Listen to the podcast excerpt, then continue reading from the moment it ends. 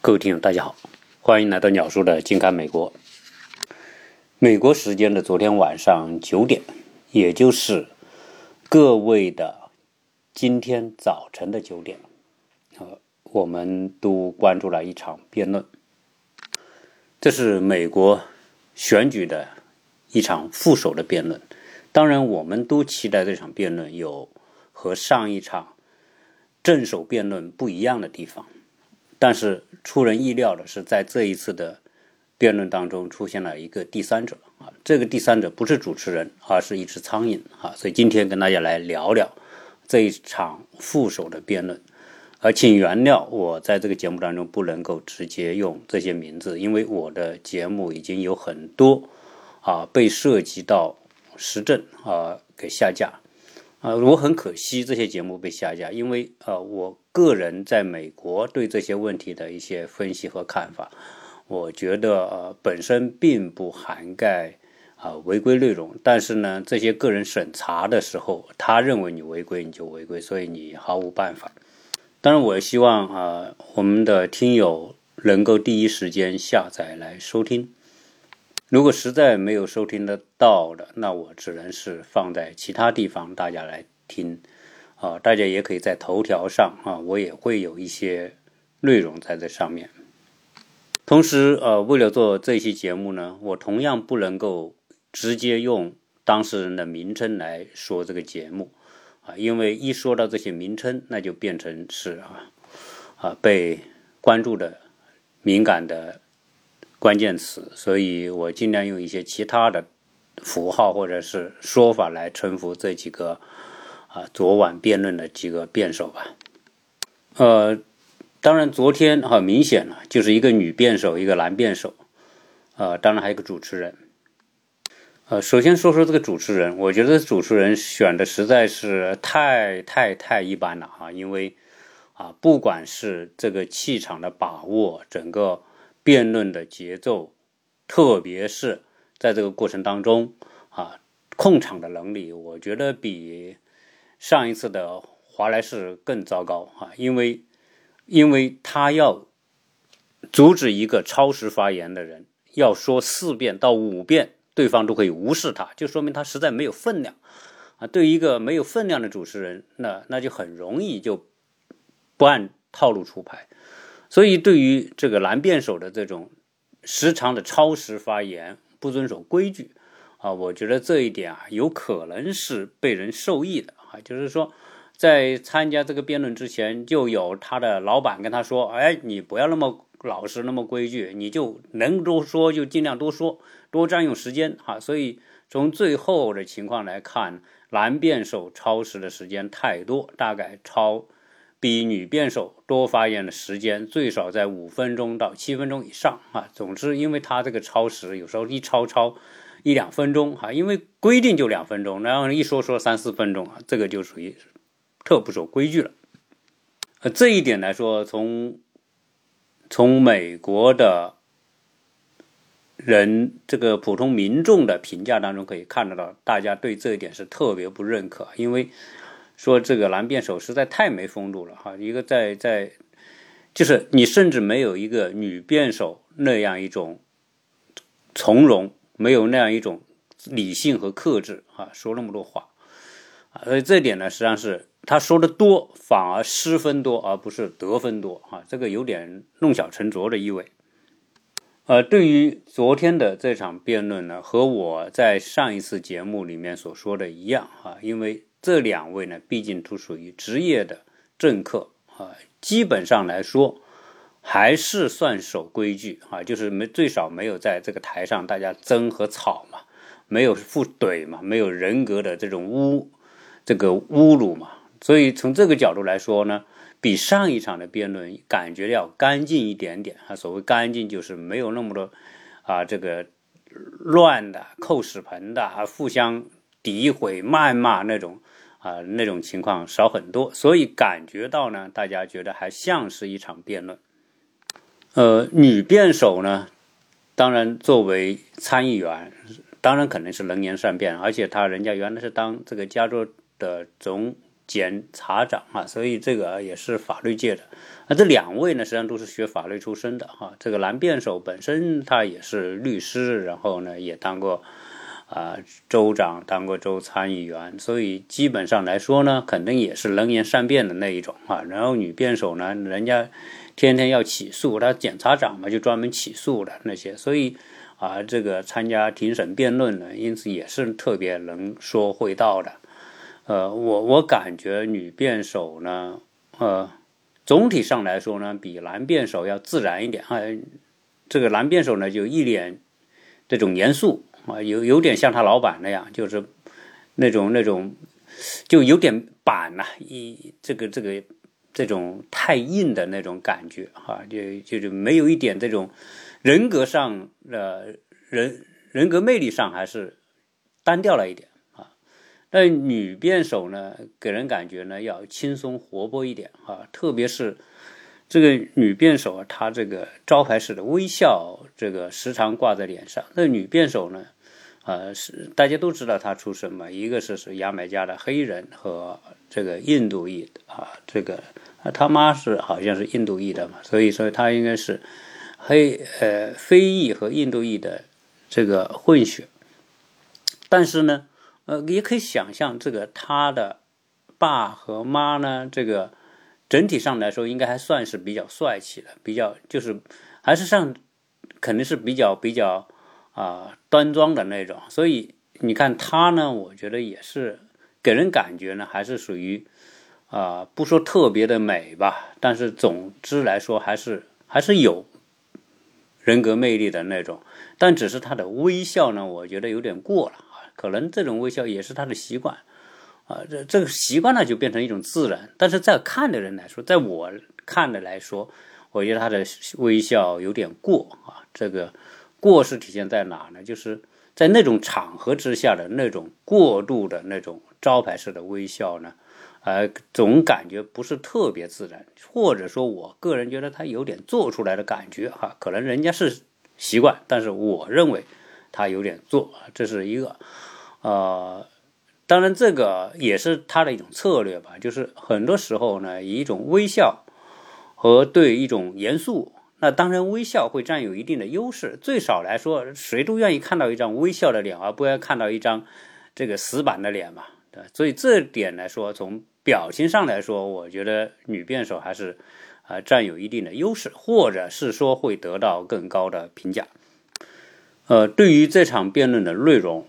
嗯，我想呢，这个还是那几个大家关注的话题嘛。呃，第一是关于疫情，好，这个讲到这个疫情呢，我觉得双方之间辩呢是有一定的这个没有抓住关键，哈，因为什么呢？当然，对于女辩手来说，她是在野的，当然她就直接攻击你这个。在朝的，对吧？你们做好事，导致那么多人死亡，那么多人感染，对吧？然后经济也因此受影响，等等，啊，老百姓很多人家破人亡，啊，很多人这个生活，这个这个就陷入困境，等等，这种情况，那就是直接的这种攻击嘛。这当然他站在在野的位置了，就是这么讲。但是这个这个在朝的这哥们呢，实在我觉得啊，老是攻击对手，那我觉得从这个角度来说就不对，因为。你是在朝的，你攻击一个在野的，然后说这个你你的老板是怎么怎么说的啊？你的老板是怎么怎么做的？那人家一个逻辑很简单，我都是在野的，你攻击我有用吗？我最多是发表我自己的看法，你攻击我的看法没用。而我在野的攻击你在朝的是你就是做出来就是做的不对。对吧？那所以这个两个攻击的点呢，它就根本就不在一个平等的这个量级上面啊。所以这一点对于在野是有利的，在在朝的是不利。加上你这个攻击方法不对，你你老攻击说这个这个做说你的老板对吧？你在野的老板是怎么怎么说的？哎呀，然后然后啊一大堆那些没用的东西。所以呢，它是显得说一个拳头打在一个棉花上，毫无毫无力度。在疫情这方面呢，我觉得啊，确实这个当朝的这一位辩手和他的老板，确实是你没办法，就是只能是强词夺理，然后只能是这个巧舌如簧，然后说一些这个这个颠倒黑白的话，这这这就变成说，实实际上呢，这种变呢，对当朝是特别不利，因为你想想，这个事实摆在全呃全体民众面前，那就死了这么多人，那么多人感染，那么多人家庭遭遭受苦难，你还说不是你的责任，还说是别的国家的责任，那这个就是实在太说不过去了吧？那这种话只能让谁相信呢？只能让那些真的是弱智的。这毫无辨别能力的人啊，真的就是说美国民众呢。我我我在美国啊，我觉得美国美国人呢，确实有这种人啊，就是那种啊，学识水平不高，独立思考能力不强的。所以这里面大家会说，哎，鸟叔，你这个好像说的不对。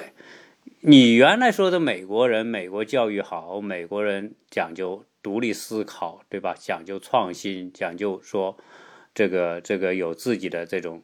啊，思维，呃，那你怎么又说，嗯，很多美国民众没有独立思考能力呢？当然，这里面话说回来，美国的这样一个体制呢，大部分人是属于普通人。啊，我我一直认为啊，在任何社会都是这样，普通民众他就是普通的素质、普通的理解能力、普通的思维，啊，而且呢，大部分人是属于呃跟随着，我们说的这个这个羊群效应嘛。啊，因为他没有过于独立的，他只能是看周围的环境而动。啊，当然，美国这种教育体制之下，会培养出很多精英，真正有独立思考能力，真正有批判精神，真正有创新能力，这个是有。但是，这个毕竟毕竟是美国社会当中的少数。啊，一个社会只要有少数这样的人，就足以推动这个社会的创新和进步了。而不是要每个普通民众都变得那么创新，所以我们有着大众创业、万众创新啊。那那你想想，这种这种在美国来说，这种说法是根本是也是不现实的啊。所以美国有精英，有那些天才，有那些改造世界像马斯克这样的人，但是绝大部分的美国人，他的教育水准、他的理解能力啊，真的就是一般。啊，这种当然，这里一般里面还有一些属于你看美国的学校不是分分嘛，有十分的、八分的、六分的、五分，当然从一从从从三分到十分都有，但但是有毕竟有很多是在六分以下的，那六分以下的这种这种环境呢，这种学校呢，说实在的啊，那就是你就自然成长，你能学到多少知识，你有多高的见识，老师并不负责这个事情，啊，所以这里人都是有惰性嘛，所以。很多人在这种环境当中，他长大之后，他不会太太强的独立思考能力啊，所以现在美国的选民出现这种情况，就是说，嗯，你当权者对吧？你你这么说那么说哈，明摆着现在疫情给美国造成的灾难是如此的深重，但是当朝都说这不是我的错，我已经做得很好了，然后这是谁是谁的错？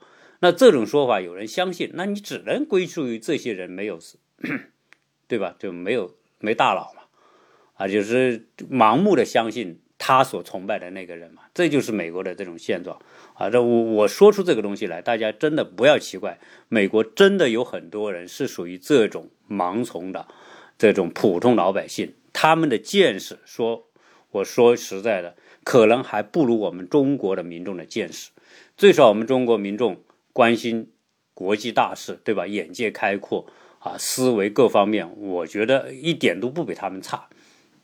那在这个辩论当中，还有几个问题。第一是讲的，还有讲到这个贸易战的问题。那贸易战，那主持人问你们怎么看这个贸易战？的贸易战，呃，当然作为这个在野的辩手，那就说这个贸易战是失败的，对吧？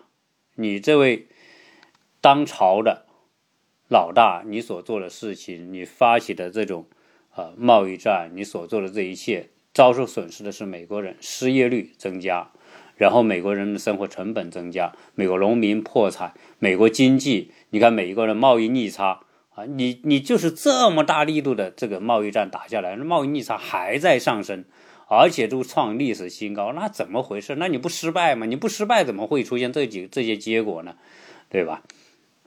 这个话说来，确实也是啊，这个在在朝的、当朝的，你确实是人家数据在这说话了。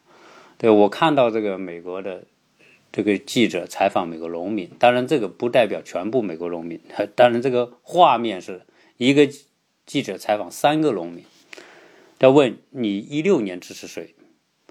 那这三个人说，我支持的是现在的总统，所以啥所以他上台了。那二零二零年你会不会再投他的票？三个人说绝不可能。不会，坚决不会，啊，所以可见什么呢？就是说，可见他代表了一部分美国农民的心声。就是说，这个贸易战打下来啊，对农民受伤是很大。说据说农民，因为美国的农民，特别是美国中西部的那种农场呢，一个家庭就是一个农场，这个农场主呢，夫妻再加儿子、女儿，就一个家人家庭，偶尔请几个临时工。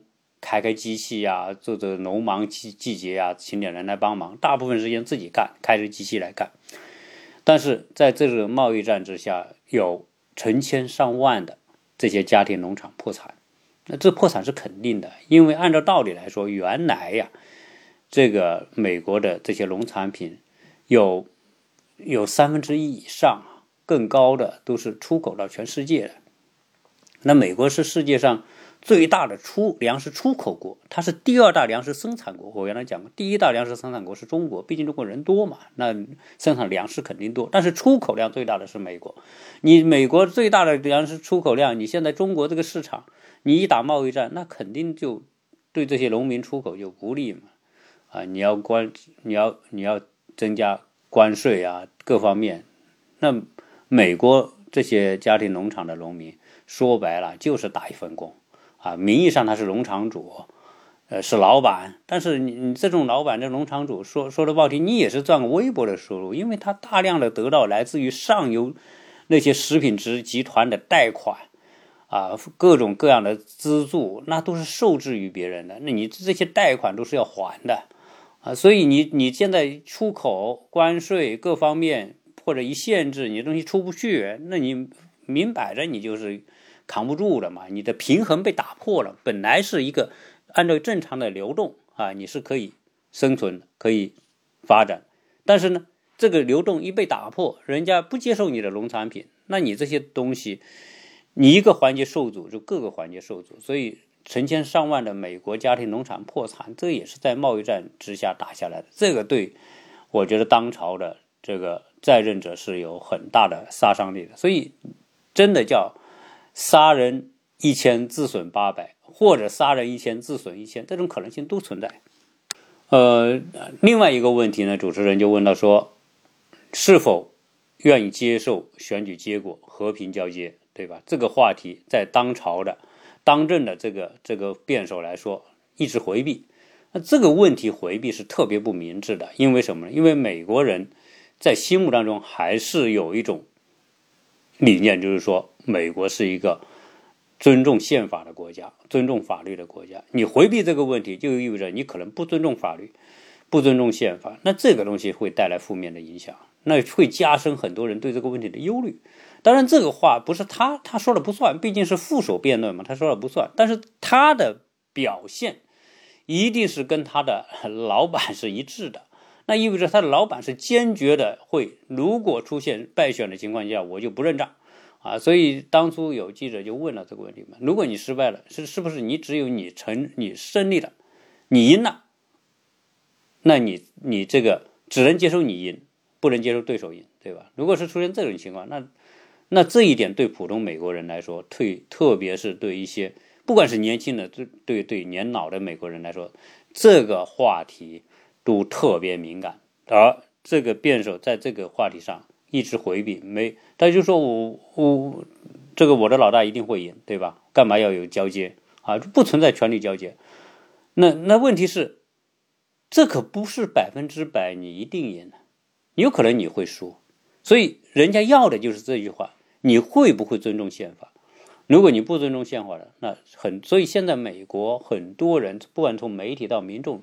对美国体制，对过去两百年所形成的这套法律约束制度，还是不是适合未来，真的是有担忧啊！如果不适合未来了，那意味着什么呢？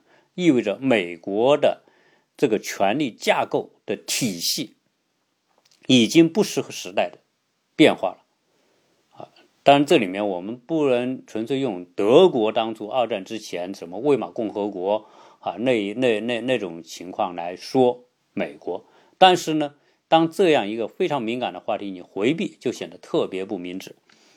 呃，这一场辩论里面，呃，对于男辩手来说，我觉得毫无新意，而且基本上他说的话就是他老板曾经重复重复过的话，对吧？在疫情这个事情，这个最大的一个事情上，他也没有给他老板加分，因为他所做的一直是甩锅的行为啊，那一直说的是别的国家要负责啊，所以对于我觉得这个呢，也是让他第一听的太多了。第二呢，你这个毫无说服力，对吧？你你自己国家的人感染，你自己不作为感染，你还怪别人，这怎么说来都是说不过去的啊！所以啊，从这些内容来说呢，他确实是比较失败。实际上，在这里面还提到一个问题，就是最高法院那的任命，以及说，呃，美国有可能修正一个。法律就是关于美国堕胎的问题啊。实际上，我们呃，在我来美国之前，我就知道哈，美国呢很多州是反对堕胎的啊。美国是个基督教国家，美国呢啊，在基督教里面呢啊，对于堕胎啊是有一些说法的啊。所以在传统的美国人是反对堕胎的，但是呢，由于后来我们知道这个美国最高法院曾经有判例对于堕胎是支持的，特别是金斯伯格大法官在任的时候，他通过的这个法案是允许妇女堕胎。所以这个话题提出来之后呢，但这里这个辩手里面有个女的嘛，有个男的啊，当然这里面大家就会啊为此展开辩论。但我觉得好像有一个东西啊，就是实际上在这个话题上，这个女的是特别容易。用女性的角色来谈这个话题，来打动这个观众的，为什么？因为，因为确实，胎儿是个生命，母亲如果是流产或者是堕胎，那就等于把那个生命给杀掉了，对吧？但是话又说回来，这个身体是自己的，我要不要堕胎，我有没有决定权？实际上就是争，就是争一个这个东西嘛，啊，我有没有权利控制自己的身体，对吧？当然，我我在上期讲了，随着这个观念的越来越开放，那女性对于堕胎，越来越多的女性她要追求自己的自由，因为一旦怀孕之后呢，她就身不由己了。很多时候，他就考虑到这个自己身体啊，考虑胎儿啊，考虑各种情况，以及小孩生出来之后呢，你要抚育啊、喂养啊，那你就不能工作。所以在今天在美国，我周边的，我隔壁邻居还生两个小孩。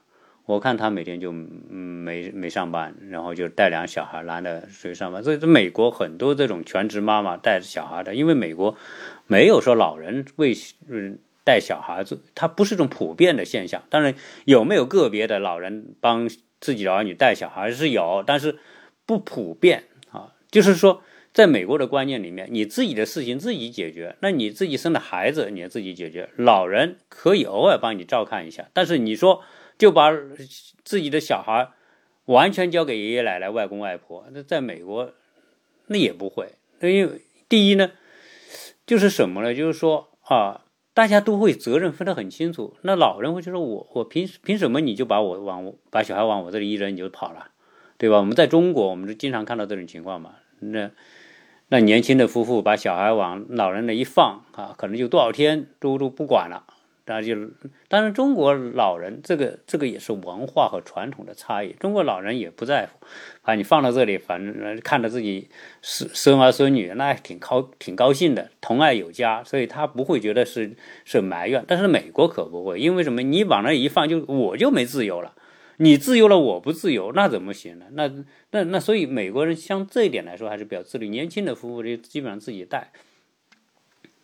对吧？你所以你小孩一生下来，你要自己带，那你自己的自由度、工作这种独立人格各方面都会受到很多影响。所以这后来呢，就是，呃，反正很多妇女解放也好啊，或者是各这种很多很多人就打堕胎，啊，后来打官司啊，因为为这个事情打官司，最后最高法院也认为堕胎是合法的。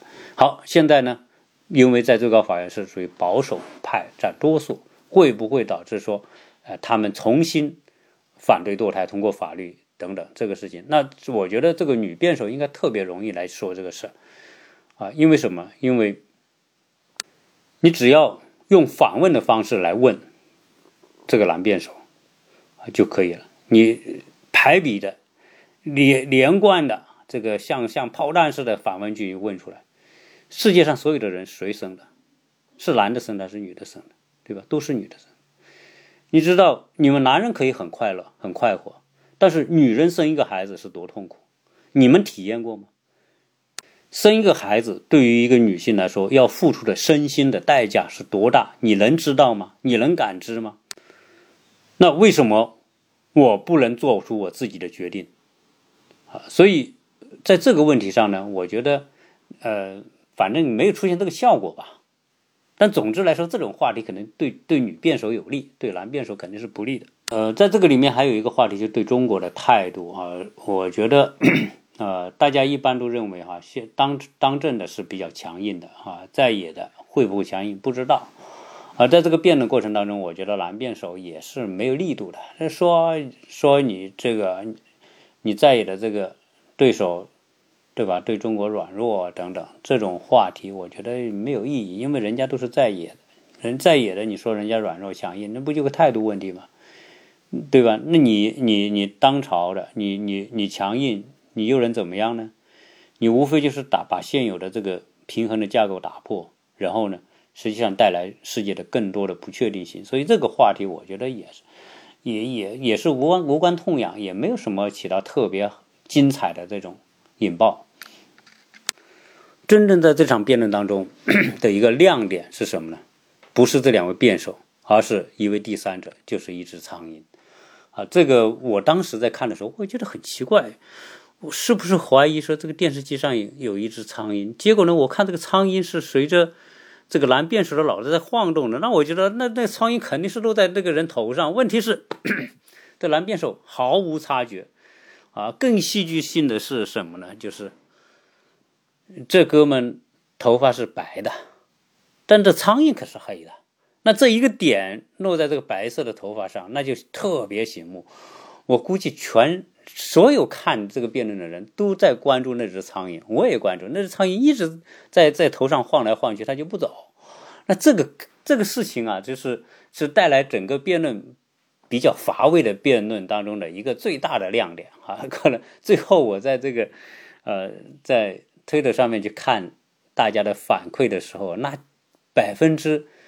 三四十都提到这只苍蝇，而且出了大量的贴图啊，贴图 就是这一只大苍蝇。然后呢，我们看到这个谁谁谁拿个苍蝇拍的，啊，总之这个这个变成一个特别生动有趣的话题来来来出现。而且实际上大家知道美国的环境呢，我这里要说说哈。总体来说，如果来美国的人，我们国内的人，来到美国呢，如果你去的地方不是太差。啊，所谓太差就是不是那些这个非裔集中的啊，或者是拉美裔集中的，或者是贫民窟集中的地方啊，啊，或者你去到有洛杉矶啊、旧金山，在街头看到那个满街的帐篷啊，如果你不是去到那种地方，然后你去到的是真正的那些呃市中心也好，或者你去到是比较呃有一定档次的郊区也好。啊，就我们说的这个中产阶级居住的地区也好，啊，总体来说，大家觉得环境环境是不错的。美国环境，不管是说这种绿化环境、房屋建筑、公共设施的保持啊等等，以及你在街上啊这种垃圾各方面都是比较少的。所以你有一种印象，就是在美国呢，苍蝇和老鼠相对来说比我们在国内的这种印象呢会少一点。啊，在这里我不是说有意要说美化美化美国，说美国就怎么怎么好，中国就怎么怎么不好。我们都是从中国生活那么多几十年的人，都知道我们中国的环境一个很糟糕的情况就是垃圾的处理做的不好啊。这个垃圾处理做的不好，这个是这是当时也是传统啊环境习惯到造成的。我们那我们说我们小时候啊，这四四十多年前、五十年前，那对吧？四十多年前的时候，那时候改革开放之前，厕所都是公共厕所，一家一户都没有厕所，对吧？大家都大家都是用马桶，啊，然后把厕把早上把这些粪便倒到厕所里去，那厕所是那种满都是苍蝇的。如果是四五五十五十岁哈，四十岁五十岁以上的这些我们的听友，大家一定有。如果住在一些小城市、一些农村的，都有这样体验。那厕所就是臭烘烘的，对吧？然后呢，苍蝇啊、蛆啊什么的满满地都是啊。然后我们的垃圾呢，就是一个垃圾场，然后大家都是每天扫的垃圾就往那个垃圾场、露天垃圾场一倒，对吧？就倒那一堆。那这种情况会带来什么呢？就我们国内这种情况是比较多，当然现在好很多了。现在你国内我我知道，虽然我离离开国内三年多了，但是我相信这个环境已经好很多，城市垃圾的处理各方面都已经好太多了，对吧？啊，但是呢，话还说回来，就是我们很多老百姓的习惯，特别是我们去到一些中小城市啊，那些普通市民这种习惯，当街到到处倒水啊，垃圾倒到倒到。公共的地方啊，那这个东西很致命的，因为啊，很多的苍蝇、老鼠和蚊子就是以这些垃圾为生的。所以，为什么我们在国内经常看到老鼠会很多呢？就是因为这种公共垃圾太多了。那公共这些老鼠每天就是活得很好，对吧？在这里面臭臭垃圾堆里面找吃的，活得很好。但美国呢，啊，大体上来说，我觉得你说有没有？肯定有啊，垃圾这个。你看到垃圾的地方啊，或者是你说，啊，这个这个老鼠啊，或者是苍蝇有，但是呢，总体来说少很多。这少的原因是什么？是因为美国这么多年所形成的垃圾处理的系统，它已经做的相对成熟和完善。以我们所居住过的好几个地方来说，呃，基本上每家每户有两个垃圾桶到三个垃圾桶。这个垃圾桶呢是专用的垃圾桶。呃，做的很好，为什么呢？垃圾桶够大，呃，足够你倒一个星期的垃圾进去。然后呢，这个桶子呢是很厚的这个塑料啊，老鼠也咬不动，咬不破。第二呢，这个上面那个盖子盖得很好，它一盖下来之后啊，它这个水进不去，就是下雨什么雨水也进不去。所以这个一个盖住之后呢，你这苍蝇就进不去，老鼠也进不去。那也就是说，绝大部分人在放垃圾的时候是通过一个密闭的一个垃圾桶来处理垃圾的，那就意味着周边的环境这些苍蝇和老鼠啊，它都没有食物来源，都盖住了嘛。没食物来源，那老鼠就不会在这里找吃的。所以基本上来说呢，在我们像这个居住的环境周边，这老鼠、呃苍蝇都少很多啊。当然蚊子有没有？像我们美国东部这边啊，这个。由于这个降雨，由于这个森林、这个植物很茂密，所以这个植物它就有露露水嘛，有有水珠嘛，所以各各种蚊子还是很多的。但是老鼠和苍蝇这边是确实很少。坦率讲，我在我们周边哈，就基本上就没看过这种我们国内那种家家里的老鼠没看过啊，苍蝇偶尔有，但是不多。这个和辩论有什么关系呢？因为这个辩论是在美国一个大学，对吧？这个这个犹他大学。那也是所不错的大学，出了很多厉害的角色哈，这也是很好的大学。呃，在大学里面一个一个一个演播厅里面来来做了这场辩论，按照道理来说，这个苍蝇就很少吧，这是第一个。啊，第二个呢，苍蝇少，可能整个会场也就那么几只苍蝇，了不起了。但是呢，这只苍蝇也就恰巧在这个时间点的一个多小时里面，其中有两分钟。这个时间点就落在某个人的头上，而这个人的头发恰好是白的，啊，这个概率就不高了，对吧？你落到谁头上不好，你为什么非要落到这个聚光灯照着这个人的白色的头发上面？如果假如说这个苍蝇是落在女辩手的头上，那女辩手头发是黑的，那基本上就看不出来。那这个苍蝇你你你你落不落也就没没关系了。但问题是你落在这个男辩手的头上，那就变成一个。一个聚光灯下是放大了的这个这个模板，对吧？那就是变成说大家都聚焦看那个苍蝇苍蝇了，啊，你们辩论都是老调重弹，没什么。哎，这个苍蝇变得特别有味道。好，完了这个辩论之后呢，啊，就是这个，就是整个过程哈，啊，整整持续两分钟啊，所有的人都看这个，都看了这个苍蝇啊。这个在二零一六年的时候出现同样一幕哈，就是二零一六年的女辩手脸上有一只苍蝇啊，这个这个当时也是一种很很很尴尬的一个事情啊，呃，很就是对他是有很不好的影响的。然后呢，好这一次呢，那男辩手的老板在辩论过程中就发了一条说。这个男辩手大胜，哈，就一句话，男辩手大胜。然后呢，我就看他后面的跟跟帖留言，对吧？因为我我觉得那是最真实的。我一看这跟帖留言，那把我乐坏了。他一个都是拿这个苍蝇说话，这还还还胜呢，你还是大胜。但是他说这个苍蝇呢，啊，知道谁胜谁负。啊，苍蝇落在谁头上，谁就是糟糕的，就是失败了啊，就是臭屎。所以说是人说了，这个这个留言很有意思，说这个就是就是屎，对吧是。然后呢，苍蝇就追在那个臭的东西上面，所以你还赢了，对吧？啊，然后呢，就出来一大堆苍蝇拍，哈，各种各样的苍蝇拍，很有意思，放大的苍蝇，啊，这就关于这个苍蝇的话题的留言，就占据了这个非常大的一个一个比例。然后有人预言说，这个苍蝇决定了谁胜谁负，当然这个大家是借题发挥了啊，整个啊这个关于这个苍蝇的啊，关于这个呃戏剧性的这一幕呢，我觉得啊。给昨天的辩论带来一个 最最大的一个调味料啊！但这个调味料你喜不喜欢？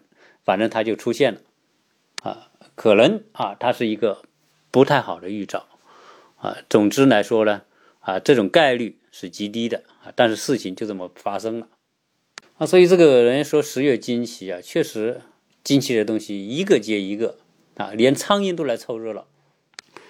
在这场辩论之后呢，就有很多媒体做这个民意调查啊，民意调查得出了很多结论啊，基本上说是女辩手胜，男辩手嗯输啊，女辩手大概这个认为做的好的大概百分之五十九，男辩手百分之三十八啊。总之来说，呃，感觉上来说呢，这个也差不多吧啊。总之来说，它没什么新意，没什么内容啊，但是呢，呃。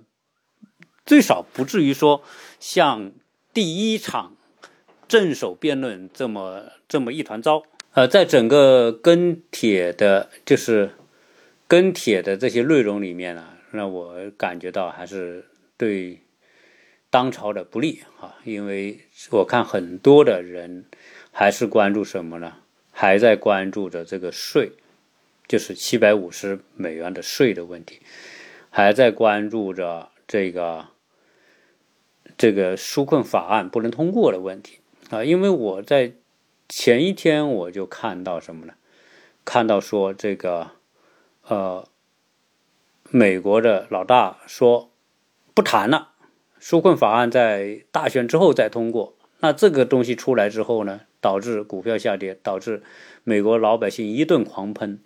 他说：“你们都是富豪，你们过得好，我们现在就等着这点纾困金呢，你都不发了，不谈了，所以一顿。”屎盆扣在这个网上，我看好多，所以结果呢，昨天马上立马这个这个当朝老大马上说，啊，改改改，赶紧发，赶紧发哈，我马上签字等等，啊，就看什么呢？看那个民意啊，我觉得，我觉得这个当朝老大是知道怎么回事的，因为因为这个在他的跟帖里面呢，我估计有人跟他做分析这些数据，至于说是不是推的会把这些数据给到他，我我不知道。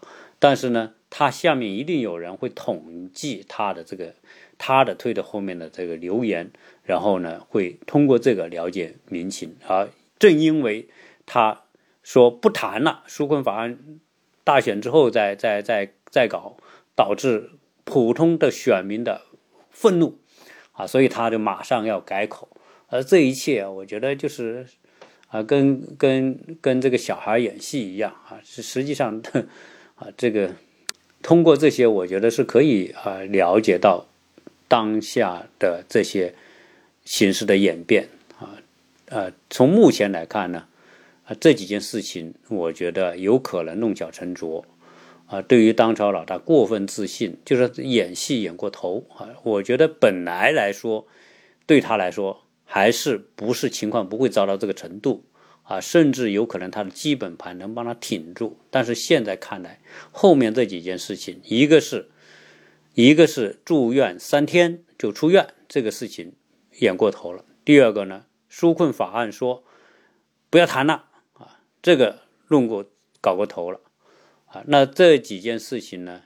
啊，再加上这个疫情，现在马上，你看十月份嘛，美国很多地方已经开始进入寒冷的冬季了，啊，所以会导致这个感染率，新冠的感染率继续提升，死亡率可能会提高，啊，这些情况呢，综合叠加在一起，啊，本来可能还能够稳住的形势，会不会最后就逆转不了啊？那这里面就是十月经济里面很多不确定的东西还在演化，只有到十一月三号之后才会知道。当然，啊，最少是在二十二号，十月二十二号的辩论之后，十月二十号二号的辩论能不能正常的进行？如果正常的进行，那当然啊，可能就要看民意的最后的这个倾斜了。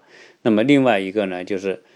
这个当朝老大的这个身体状况是真病还是假病，这是个问题。如果是真真的病，那能不能扛得住很难讲啊。如果是假的病，那最后大家发现哦，你原来就是演一出戏，那有可能也会让很多人反感啊。总之这里面呢，就是太多的不确定性，所以这个十月惊奇呢，有太多的啊，会让人睁大眼睛来来观看到底会发生什么。